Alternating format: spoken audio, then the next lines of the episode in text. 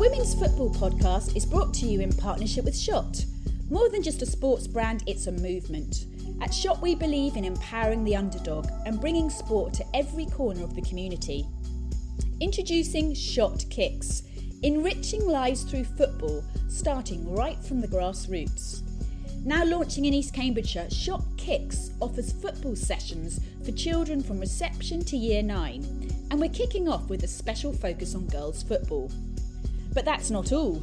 Shot Lifestyle blends the spirit of sport into everyday fashion, and soon Shot Clubhouse will be the go to digital home for athletes and fans alike. Join the team at shotclubhouse.com and you can get 10% off with us when you use the code TWFPXSHOT. The Women's Football Podcast in partnership with Her Game Too. Welcome to the Women's Football Podcast in partnership with Her Game Too and Shot Clubhouse. I'm Luke Edwards, and joining us this week we have freelance football writer Hannah Pinnock. Hello, Hannah. Hiya. We also have sports analyst and head of women's football at Total Analysis. It's David Astill. He's back with us. Hello, David. Hi, Luke. Also joining us, we have got Reading FC's Ava Kuyken. Hello, Ava. Hi, how are you? I'm very well, thank you. And most of all, how how are you? Because obviously you're out at the minute with your ACL injury. Just tell us how uh, your progress is going on that. That's going well, thank you. Had surgery about five months ago, so um, yeah, just mainly in the gym. Started running about a month ago, so yeah, in the right place, moving slowly along. So it was the final round of group games in the Champions League. Brann, Barcelona, and Slavia Prague all struck dramatic late goals as 20 flew in on the final night of the group stage. It was a crazy game in Group A. Lucy Bronze headed a last gasp equaliser for the group winners Barcelona in a thriller, though the hopes holders of a second 18 point campaign after 2021 22 were dashed by a stirring Benfica recovery. The second place team, Benfica, they were hosting Barcelona and they were already assured of a first quarter final. They were heading for a remarkable victory following Bronze's 81st minute own goal, but the England defender then made amends when she headed in a corner deep in added time. Barcelona, who had won all 22 games they've played this season, conceding only four goals in total, were 2 0 up after 20 minutes through Caroline Graham Hansen and Patri Guijarro before Maria Alidou stuck twice to level at the break. Graham Hansen made it 3 2 early in the second half, but Jessica Silva's exquisite finish on 71 minutes level matters and it set up the grandstand finish. And the other game in the group saw Eintracht Frankfurt finish third as they comfortably beat Rosengard 5 0. Group B winners Lyon had not been denied victory at home in all competitions this season, but an inspired display from goalkeeper Olive Lukasova and a last gasp equaliser helped third place Slavia come away from the OL Stadium with a draw against the team that had beaten them 9 0 in Prague on match day one. Brann will head into their debut quarter final draw, given confidence by a hard fought comeback win. Having fallen behind to Sarah Matner's early scrambled finish from close range, Justine Kielland drill, drilled in a deserved leveller after 20 minutes. And the snow was falling in Norway. It was Kielland's free kick which allowed Emily Eikeland to nod in during stoppage time to give Brann a victory. Group C, we've picked that out in the past as being really exciting. We previewed that on the pod the other week and it didn't disappoint. It was a dramatic late on goal from Roma's Zara Kramzar. It was enough to make Ajax the first quarter finalist for the Netherlands since 20, since 2006 2007, and Roma needed a win for any chance of progress. Captain Elisa Bartoli had handed her team the lead on the stroke of half time, Tiny Hoekstra equalised for the hosts, and both sides had the chance to get a winner. But Sherida Spitse's 84th minute corner was headed into her own net by Kramzar to settle a thrilling contest and ensure Ajax progress, regardless of the result in Munich, because Munich and PSG met over in Germany and they were both aiming to reach a six straight quarter final. But only Paris Saint Germain will be in the knockout phase as they secured first place in a game of twists and turns. Giulia Gwinn headed in Glódís Viggósdóttir's flick to put Bayern in front at halftime on a night when only victory would ensure progress for the home team. Tabitha Chawinga pounced on a defensive slip with 17 minutes to go to level and send Bayern down to provisional third place, only for then for Sydney Lohmann to almost immediately head in a Klara Bühl cross and put them straight back into first. With Ajax going ahead, now Paris needed to score again, and with two minutes left, Sandy Baltimore's drive was turned into a own net by Bayern's Georgia Stanway. Bayern now pushed frantically, and Jovana Damjanovic had an effort ruled out for offside just before time ran out, which made it a pretty breathless Group D, uh, Group C.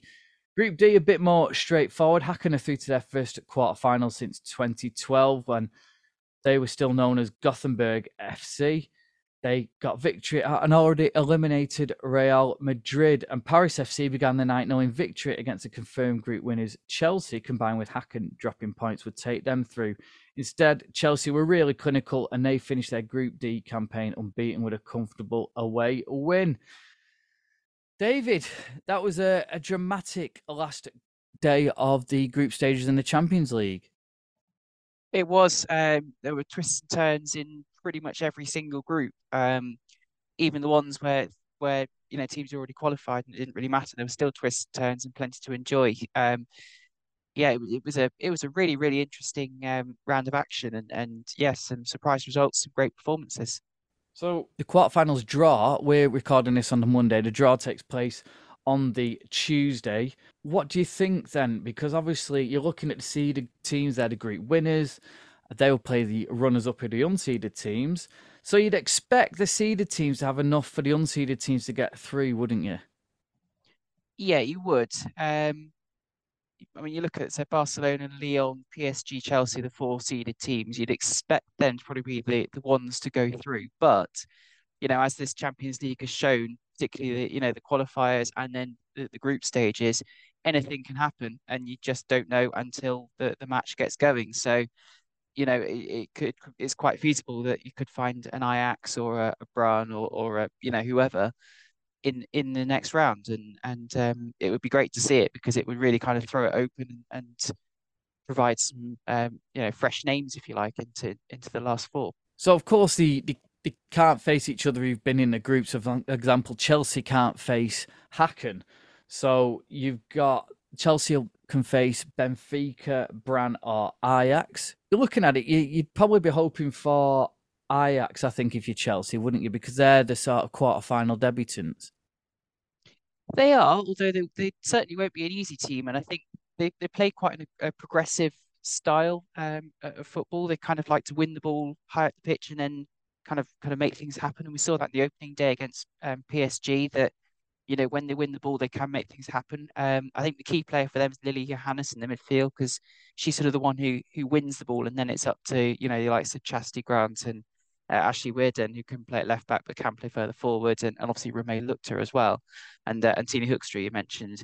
Um, you know those players then kind of come alive, but Lily Yohannes is the one that kind of makes everything tick. But um, you know, they will be a tough team. Brann will be a tough team because they play with wing backs. So that's always tricky to try and find a way through, particularly with Chelsea playing with wing backs. They might change their style if they get um, Brann. Um, and Benfica as well, you know, showed against Barcelona what they're made of, and they've got quality players as well. Jessica Silva, uh, Marie-Yasmin Alidou as well, um, Kika Nazareth as well. Um, so they, they've got some great players as well. So, yeah, whoever Chelsea get is going to be a tough draw. Hannah Martin Ho's in charge at Brann, and um, I know a lot of Man United fans think that he was potentially the brains behind the operation, and a lot are calling for him to come back. So, as David said, if if uh, you get Brann, they're probably the toughest out of the unseeded teams, aren't they? Yeah, I mean, but as as David was saying, I I don't think there's any any easy draw really. Um, but from Chelsea's perspective, at least, it's it's a huge opportunity to you know hopefully go deep in the Champions League, and you know, given that it's Emma's last season, what what a way to sign off that would be if if they can finally get the one trophy that that's sort of always eluded them. We're going to look at the domestic action, and it was a really interesting day in the WSL. Chelsea remained top. But there was two controversial penalties which saw them on the way to the comfortable 3 0 win that they gained over Everton. It was Toffee's defender Clare Wheeler at the centre of it, and Guro Reiten coolly converted both penalties before Erin Cuthbert finished a wonderful team move to fire home a late third as Chelsea claimed a record extending 22nd successive WSL home win. Um, Ava, as a player, that must really frustrate you um, when you get decisions like that. They look soft penalties, didn't they?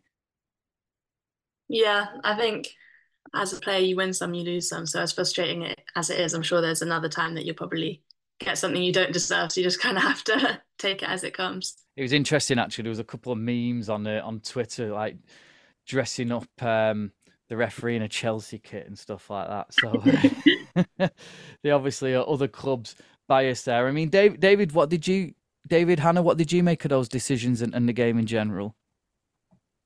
I mean, you can't really look at the penalties and think they weren't a bit soft. Um, the first one was first was probably the one that you could understand her getting it a bit wrong because it did look like she got the ball, but it was so quick and and she did perhaps follow through a little bit with getting the ball and then taking the, the foot out. But so that's that's when you kind of understand getting wrong. But it did look like she got the ball first. But the second one, I just think that was nowhere near a penalty because you know it, there was minimal contact, if any, and and yeah, it, the they both look quite soft, but um, yeah, I I think Chelsea, probably Chelsea fans would admit, and sorry to anyone listening, but I, I think they probably admit that both penalties probably were not penalties on balance. Yeah, I, I would agree with that, and I actually felt for Everton quite a lot because you know to perform you know and and push Chelsea as much as they did, and to kind of be undone by two penalties. Obviously, Erin Cuthbert got another goal late on, but you know, they, they were extremely soft. The first one,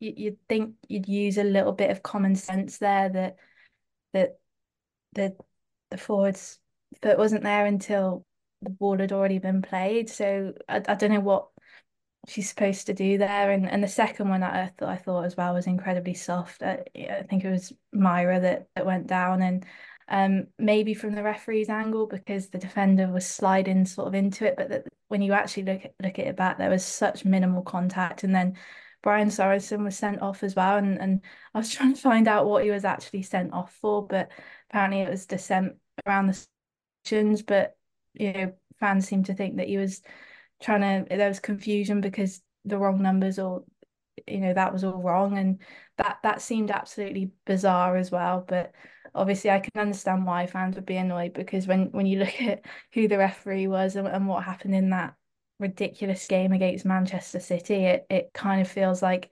that's two games where Chelsea have been dealt a, a huge favour um, from the official. But you know, in terms of a title race, that that's what Chelsea do. They're they're able to to scrape out those wins when you know they might not always deserve it, but that's you know why they're champions and, and why they've been champions for, for so long.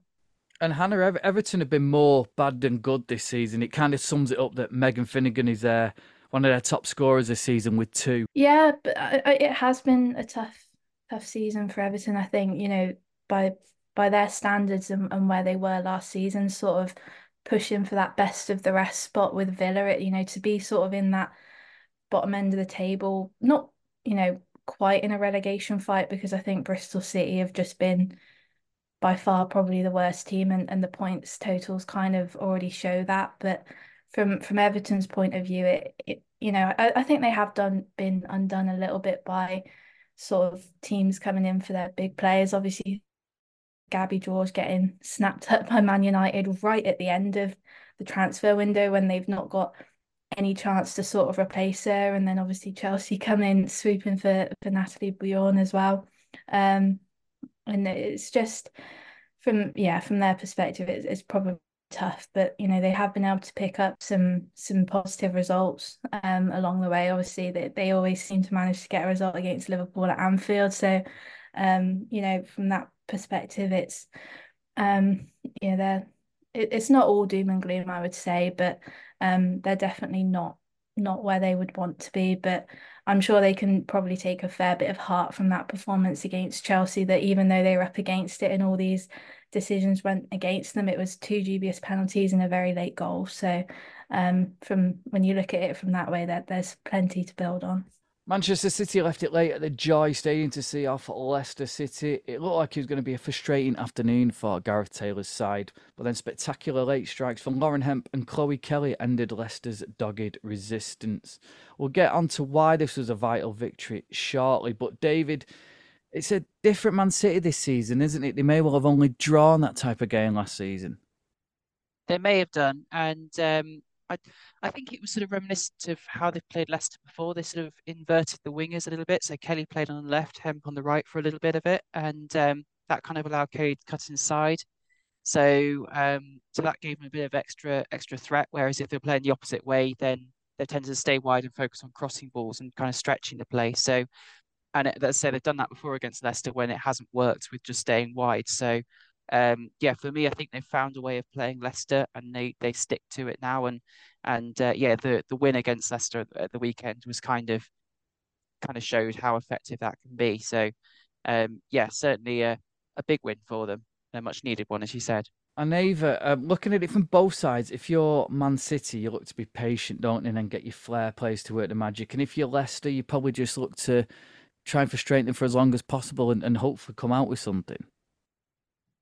Yeah, sounds about right. I think that story of how a lot of the top teams go against the more medium teams in the league. I think Leicester aren't the team to completely park the bus, but they um, are frustrating enough for Man City, and they've brought in a lot more quality compared to what they had last season. So you can really see that in how they're competing against these top teams. So yeah, definitely a frustrating team to play against.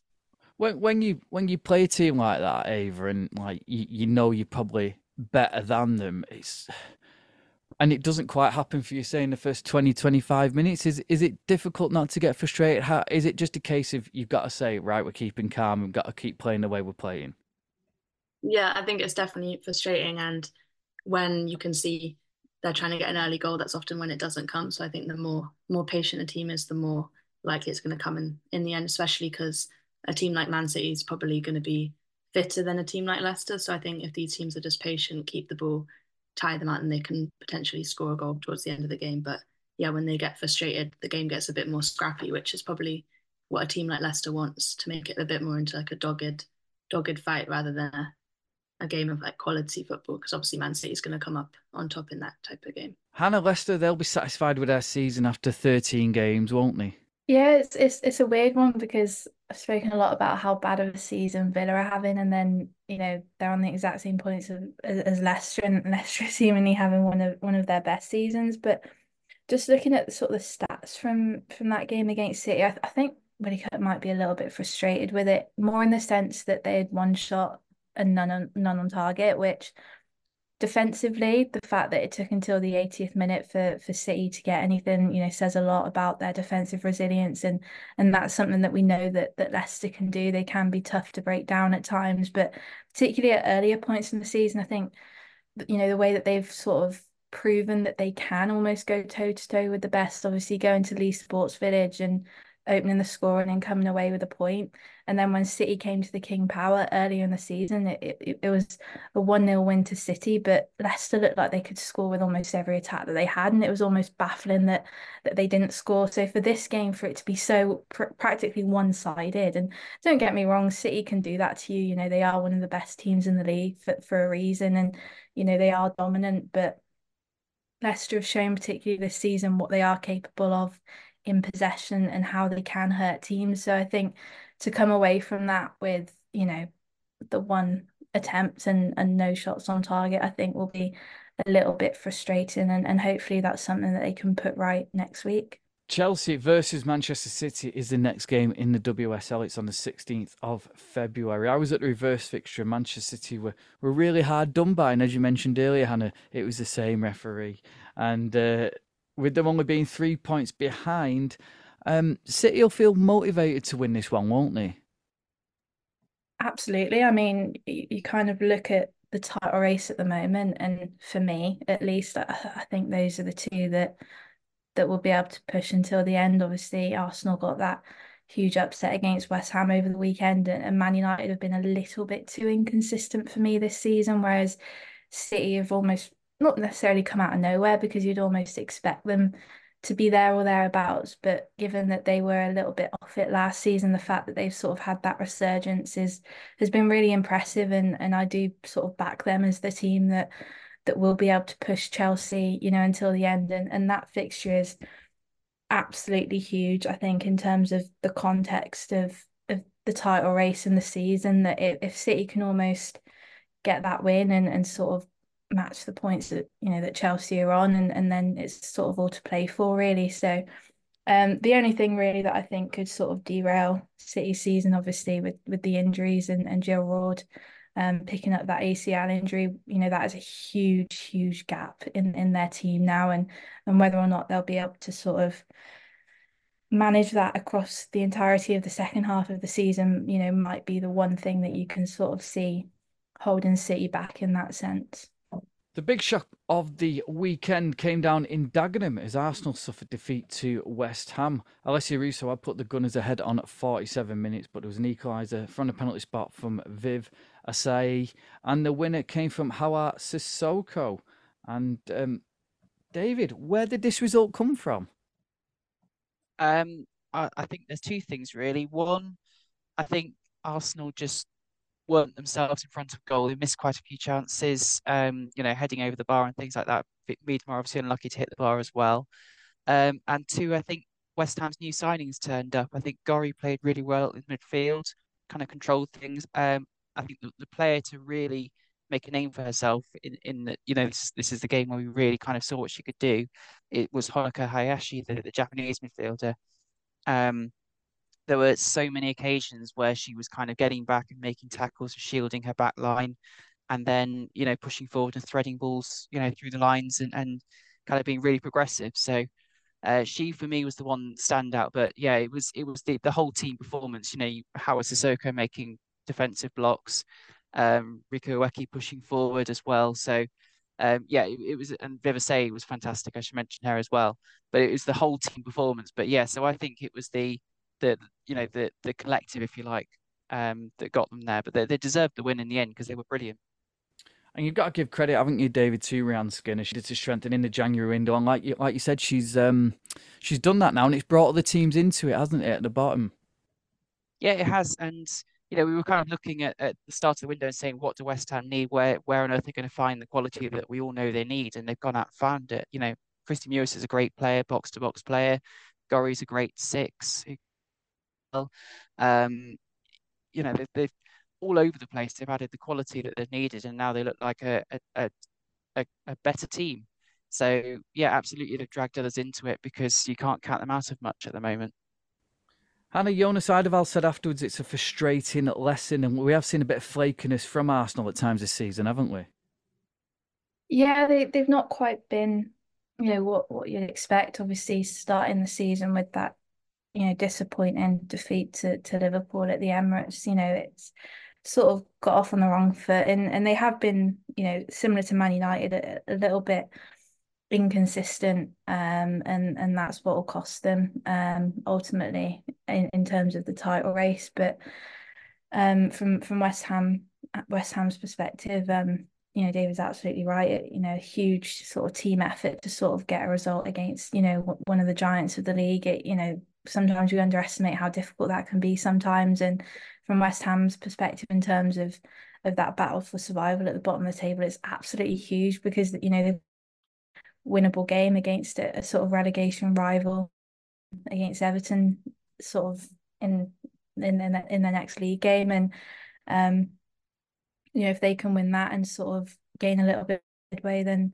then that would be massive for them. But yeah, hu- hugely disappointing from Arsenal and, and and sort of not really what you'd expect. And um, you know, their next league game is at home to Man United. So in if they're to have any hope really, both them and Man United to sort of keep the pace with City and Chelsea for those two teams that is a must-win game and and and another huge game in terms of not maybe just keeping tabs in the title race, but also the fight for Champions League football as well. And and Ava Leah Williamson's first start back after her ACL in this game, and, and that must give you inspiration and motivation, mustn't it? Yeah, hundred percent. I was at the game where she made her debut against Reading last week, so it's great to see her coming back. I think when it happens to you, you know, it's a really long road to recovery, but to kind of see the moment where all the hard work comes into fruition is amazing. And yeah, it's a hard path, but seeing such high profile big players go along it kind of is reassuring in a sense. When when you're in the players' tunnel, then afterwards, do you kind of tap her up for her experiences, how she gets through it, stuff like that?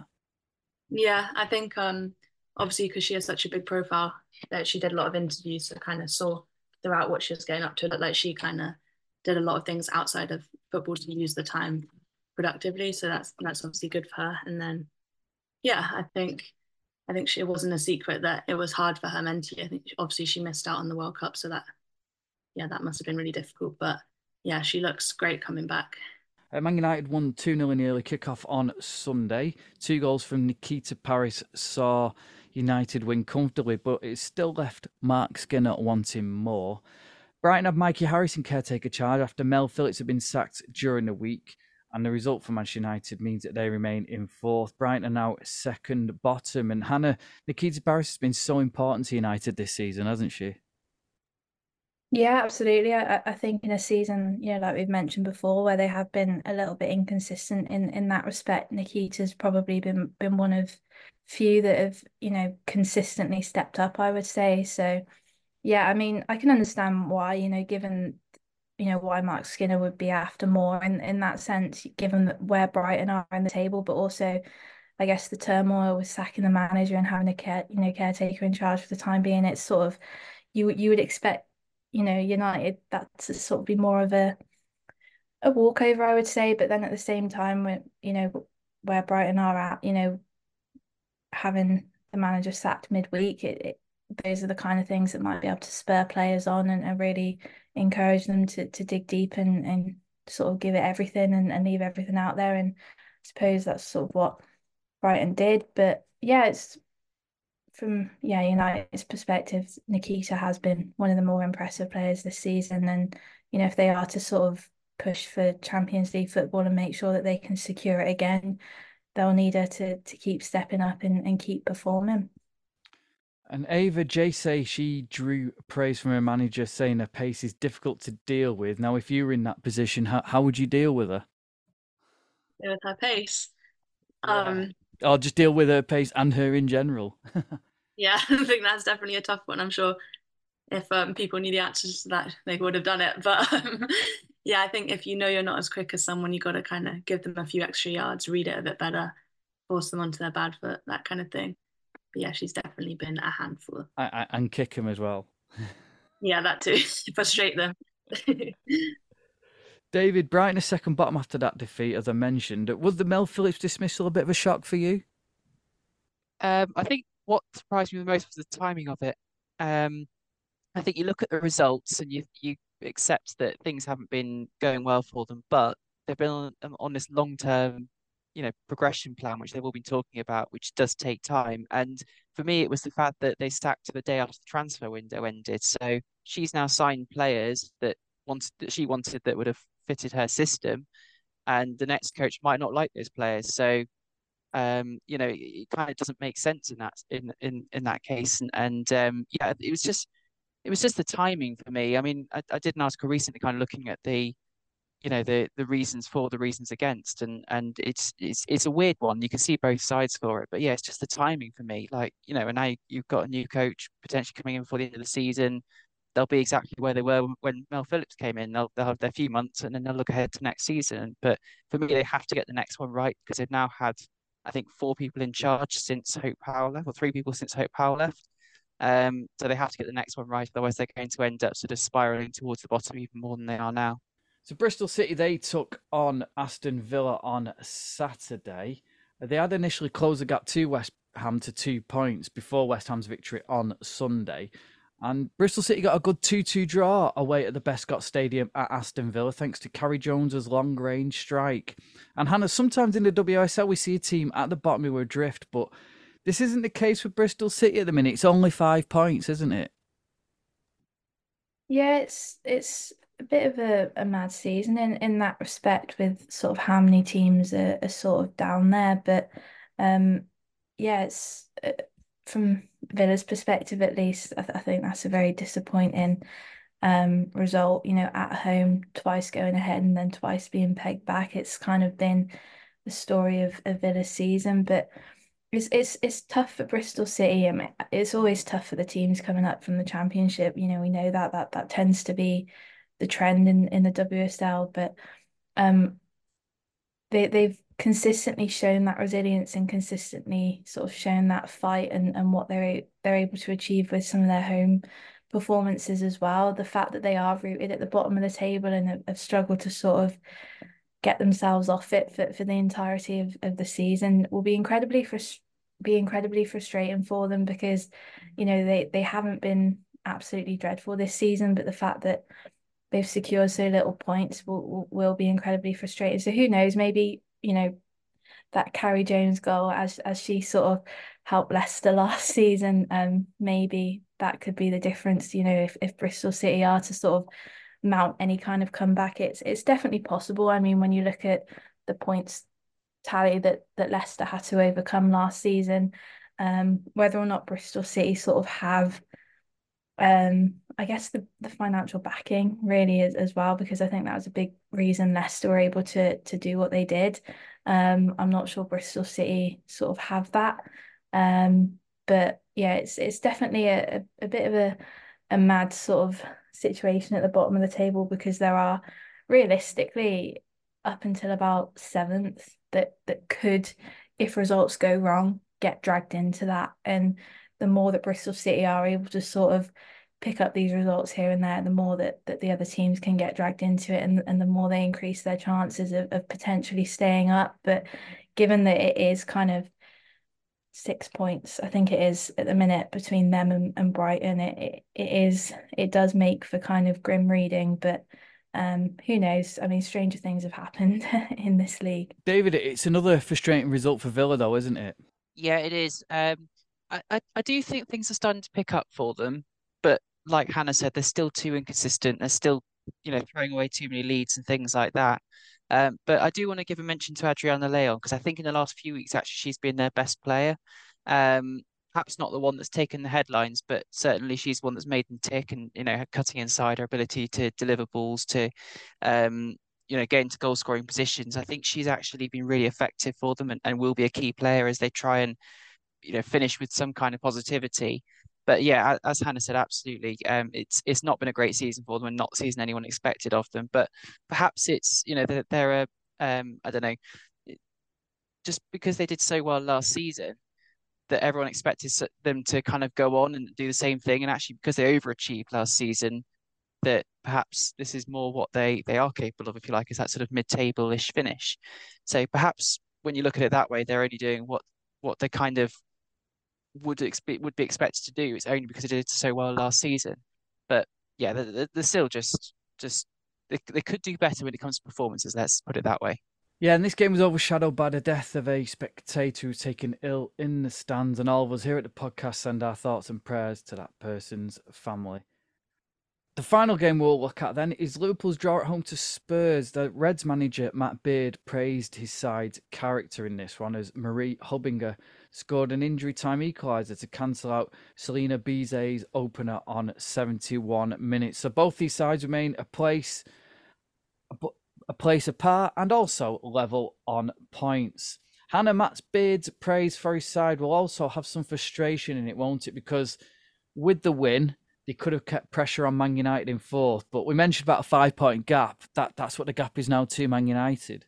Yeah, I, I mean, from Liverpool's perspective, it it's a process, isn't it? I mean, you know, with Matt Beard coming in and, and ensuring that they get promoted back into the WSL and then you know staying up last season as well was was was pivotal for them and and now they're kind of in that spot with you know moving into to Melwood with the training ground and you know it, it they're on certainly that upward trajectory and and this season has been incredibly impressive in terms of some of the results that they've picked up. Obviously before Christmas getting that huge result against Man United a huge win against Arsenal at the beginning of the season. And um, I, I think to be fair, you know, a, a, draw against Tottenham, even though it's at home, is is probably a fair result given sort of where the two teams are in the table. They're sort of the two that are battling out for that best of the rest spot this season, and, and Spurs have been incredibly Im- impressive as well under a new manager. And and sort of Martha Thomas has, has been outstanding for them. Bethany England's coming back and, and everything like that. But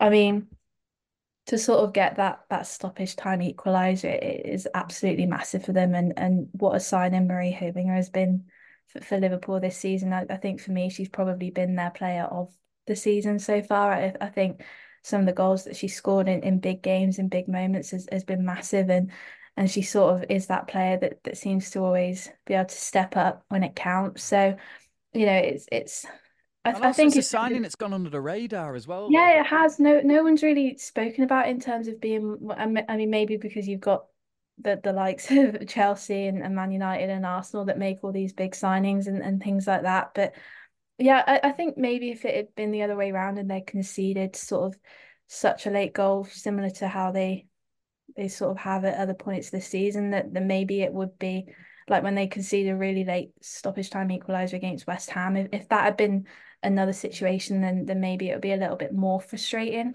from a Liverpool perspective. But but the fact that they've got that late equaliser and and they've able to, been able to do that, I think there's more positives to take than negatives for me from from that Liverpool perspective. And and their next WSL game, I would say, is quite winnable. Um, I mean they've got winnable games up until the end of March, really, against Brighton, Villa, West Ham, and then Everton. So, um, you know, they they could quite possibly go on a run if they can start picking up some results, and they've got an FA Cup game in between that as well. So, yeah, I, I think it is a very positive place for Liverpool to be at this point of the season. You know, they're not in any kind of conversation for relegation, and and they're battling it out with a very good Tottenham team for that best of the rest spot, really.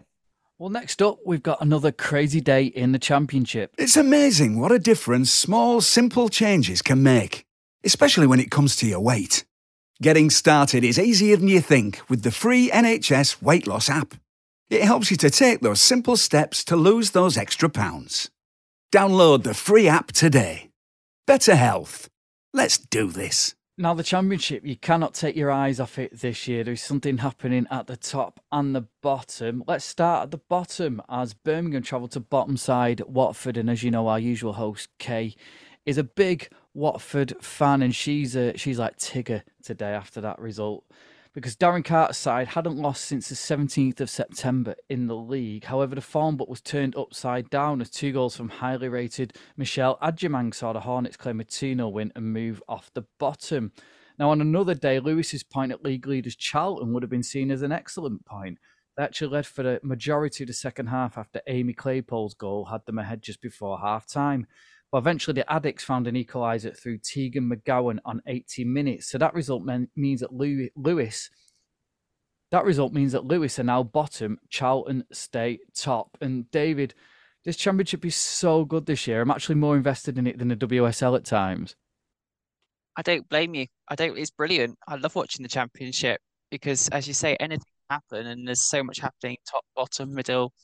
You know, it's a shame in a way that only one team goes up because there's so many teams you could say they've deserved to go up. They could they could go up. They could do this. They could do that. Um, yeah, it, it's brilliant. And as I said, there's so many, so much, and there's always good results wherever you look. Now, Ava, Sunderland take, came down to Reading to play your girls, and they missed an opportunity to take advantage because they lost 1 0 thanks to a goal by Madison Perry. And that's now four games four points in the last two games, and, and you're picking up a bit of form now after the terrible run just before Christmas. Yeah, I think had a decent start to the season, then it kind of dropped off and been getting a little bit dangerously close to the relegation zone. So obviously Reading's a big club, so no one's comfortable with the situation when so we knew we kind of know the position when we need to start picking up points now. I think Sunderland probably wasn't their day. They I'm sure they were disappointed with the performance they gave, but equally think we've been building momentum and points have kind of kind of seen them coming for a while, even if we haven't got them the past few games. But yeah, I think we got what we deserved in the game.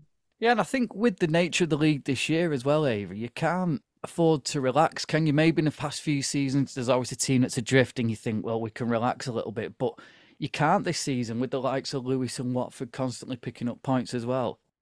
Mm-hmm. Yeah, so unpredictable. We were, um, we obviously had the early kickoff, so we were tracking the um, Lewes and Watford games after, and we saw they had gone up, and we are like, no. Um, but yeah, you just can't predict it in the slightest. Um, yeah, uh, equally, like we're obviously, I think, five points now of the relegation zone, but we're also only a few off being mid-table. So it's so predictable, so unpredictable. I think a lot could change between now and the end of the season. And we know the goings on at the club, especially during the men's games being disrupted. I mean, how has it been for you as a squad this season? Obviously, you got relegated from the WSL. There was a lot of changes over the summer. How, How's it how's it been in a way for, for you and as a squad? Um, yeah, I think obviously there is a lot of noise at the club, but as you kind of just have to control what you can. I think all of that is largely out of our hands. So at the end of the day, we're still at the men's training ground. The facilities are unreal. We kept quite a few. It's been a, a lot of turnover. But we kept quite a few players from last season, so we still have a good core of players that have played in the WSL. So I think it's kind of just a case of trying to ignore those things that are going on, hope that the financial issues get sorted, and just focus on staying up and hoping that the next year there'll be a lot more investment so the club can kind of go back to the levels that they've always been at. Now, that result for Reading meant that they leapfrog London City Lionesses. They lost at home 1 0 to Blackburn Rovers. Lucy Shepherd with the goal on 41 minutes. Crystal Palace picks up a massive 2 1 win away at Southampton. Ireland international Isabel Atkinson opened the scoring. And the goal machine is Elise Hughes. She scored her 14th for the season by adding a second goal. Lucia Kendall pulled one back for the Saints, but that result means that Palace leapfrogged them and go third on goal difference. Uh, Durham were 2 0 up at home to Sheffield United. Amy Andrews and Beth Hepple had them ahead, but a hat trick for Izzy Goodwin, which included two penalties, plus goals from Tara Barn and Jess Sigsworth saw them run out 5 2 winners. And Hannah, that result feels like a Jonathan Morgan type weight has been lifted off the shoulders of the team. Yeah, I mean, probably a very, very, very difficult time um, for the club. I mean, it's probably been a difficult season, sort of in light of that, and then sort of everything that that's happened since. I mean, absolutely, it's it's. I'm sure it's been a hugely, hugely difficult time for them. Um, yeah, but to to come away with a huge win against Durham, you know, is really, really impressive, and um, hat trick for Isabel Goodwin is is impressive as well. But it is it is a mad championship this season as well. I think it's sort of made even more interesting by the fact that it's it's two teams that go down this year as as opposed to just one. Obviously, with two then coming up from the National League, so it sort of adds that little bit of of interest to it. But the title race as well, the fact that five teams are are in contention for that strongly in in terms of fifth to to first is is absolutely insane. Um, so yeah, I, I know what you mean. I mean, I've I've mainly have covered Birmingham City, and after a really really difficult start to the season, that the fact that they've been able to pick up in the way that they have and, and go on the run that they have as well. Um, I mean, yesterday's defeat aside, you know they they are the informed team, and they've got a game in hand. So be interesting to see what happens there. But yeah, any, any one of those five teams could go up, and and you know what a title race and, and what an end to the season we're in for. Ava, you, you as a player must be loving the madness of the division this season as well. Yeah, no, it's exciting. Um, yeah, you just can't predict any game, so there's no. You, it's not like you can go into a game being complacent because look what happens when you do. So yeah, I think it makes it a lot better. I think a lot of the compared to the WSL, I think the teams in the championship have a bit more similar level of investment, so it makes it a bit more of an equal playing field. So I think that adds to it as well. And it's a lot more professional than it was two or three years ago in terms of you've got a lot more full time teams in there, haven't you? Yeah, exactly. I think you can see the difference in quality between now and even a few years ago, and that's con- going to continue to be the case. I think. Um, don't know about every team, but most teams are full time, so it's starting to attract international players as well. So I think it's going to start to replicate the WSL a lot more in the next few years. I might have to end up doing a separate championship podcast at some point, might we? Just to go through the whole thing. Um, but as Hannah mentioned, so you've got uh, two teams that go down from the championship into the national league, and, and you've got teams fighting to get into the championship. Um, in the north, it's quite tight in that division. Nottingham Forest made it five league wins in a row. They had a big 6 0 win away at AFC Fylde. They kept the pressure on league leaders Newcastle United. The Geordies beating Wolverhampton Wanderers 3 0, and they remain four points clear. West Brom defeated Derby County 2 1, whilst Halifax won 5 1 at Stourbridge. And in the south, Portsmouth remained three points clear and with a game in hand after a 1 0 win away at Ipswich. Lita Rutherford's goal in the first minute was enough for Pompey to claim their 12th win of the season, and Oxford United climbed to third with a 4 1 win over London Bees. Plymouth Argyle came back from 2 1 down to defeat MK Dons 4 3 as Ellie Sara netted a hat trick as manager Ryan Perks praised the character of the team And finally, also good to see in the Division One South East, AFC Wimbledon had a record crowd of 1,410 as they scored six unanswered goals against Cambridge United, and that is a record for the for a, an AFC Wimbledon women's game at the Cherry Red Records Stadium. And uh, finally, David, you're our continental expert. Anything we should know about this weekend? I mean, there weren't too many shocks um, around the place. Um, Roma beat Juventus. That's probably a really significant win. Well, it is a really significant win because they're the two probably the best teams in, in Italy at the moment. Um, so that that was a, a big win for Roma because Juventus have looked kind of coming back into form a little bit. Um, Como beat uh, Inter as well in, in the same league, which is which is big because Como are, are, a team kind of really they, have had a season to remember in that they've they've taken steps forward, and Inter are above them in the table. I think they're third at the moment, so that's that's another big win as Como try and secure a top half um, position, um, because the Serie A is one of those kind of splits halfway through. So you got your um, title six and then your uh, relegation six. So Como trying to secure a top six place. Um, and in Australia as well, there was a, a bottom beating top as uh, Canberra United beat Melbourne City, um, which was which is another big win. I mean, Canberra one of those strange teams where they they've got some really good players, they just haven't quite got the results, but they've got. You, might have heard of Vesna Mil- Milivojevic as well, the Serbia midfielder. She's been in fantastic form. Um, there are a few worries earlier that she might have done her ACL because she went down really, really uncomfortably, but actually it wasn't, which is really, really good news. And she's come back and she's back in form. Um, and they've got Michelle Heyman in uh, fine form as well, who's just recently uh, become, I think it was, I forget the right stat, the A League's uh, top scoring striker of all time or top scoring player of all time. So yeah, there weren't too many. Um, you know, Barca Real, Atletico, um, uh, sorry, Barca Real, Levante won as well. So yeah, just kind of all over the place. Most most games went as expected, but there were a few notable results here and there. Brill. Well, that is it. Thank you very much to uh, Ava, David, and Hannah for joining us this week. If you're on social media, we'd love you to give us a follow. We are on Twitter at TWFP1. I am not calling it X. We are on Twitter. And Instagram, we are at the Women's Football Podcast. So thanks very much for listening, and we'll see you all next week. The Women's Football Podcast in partnership with Her Game Too.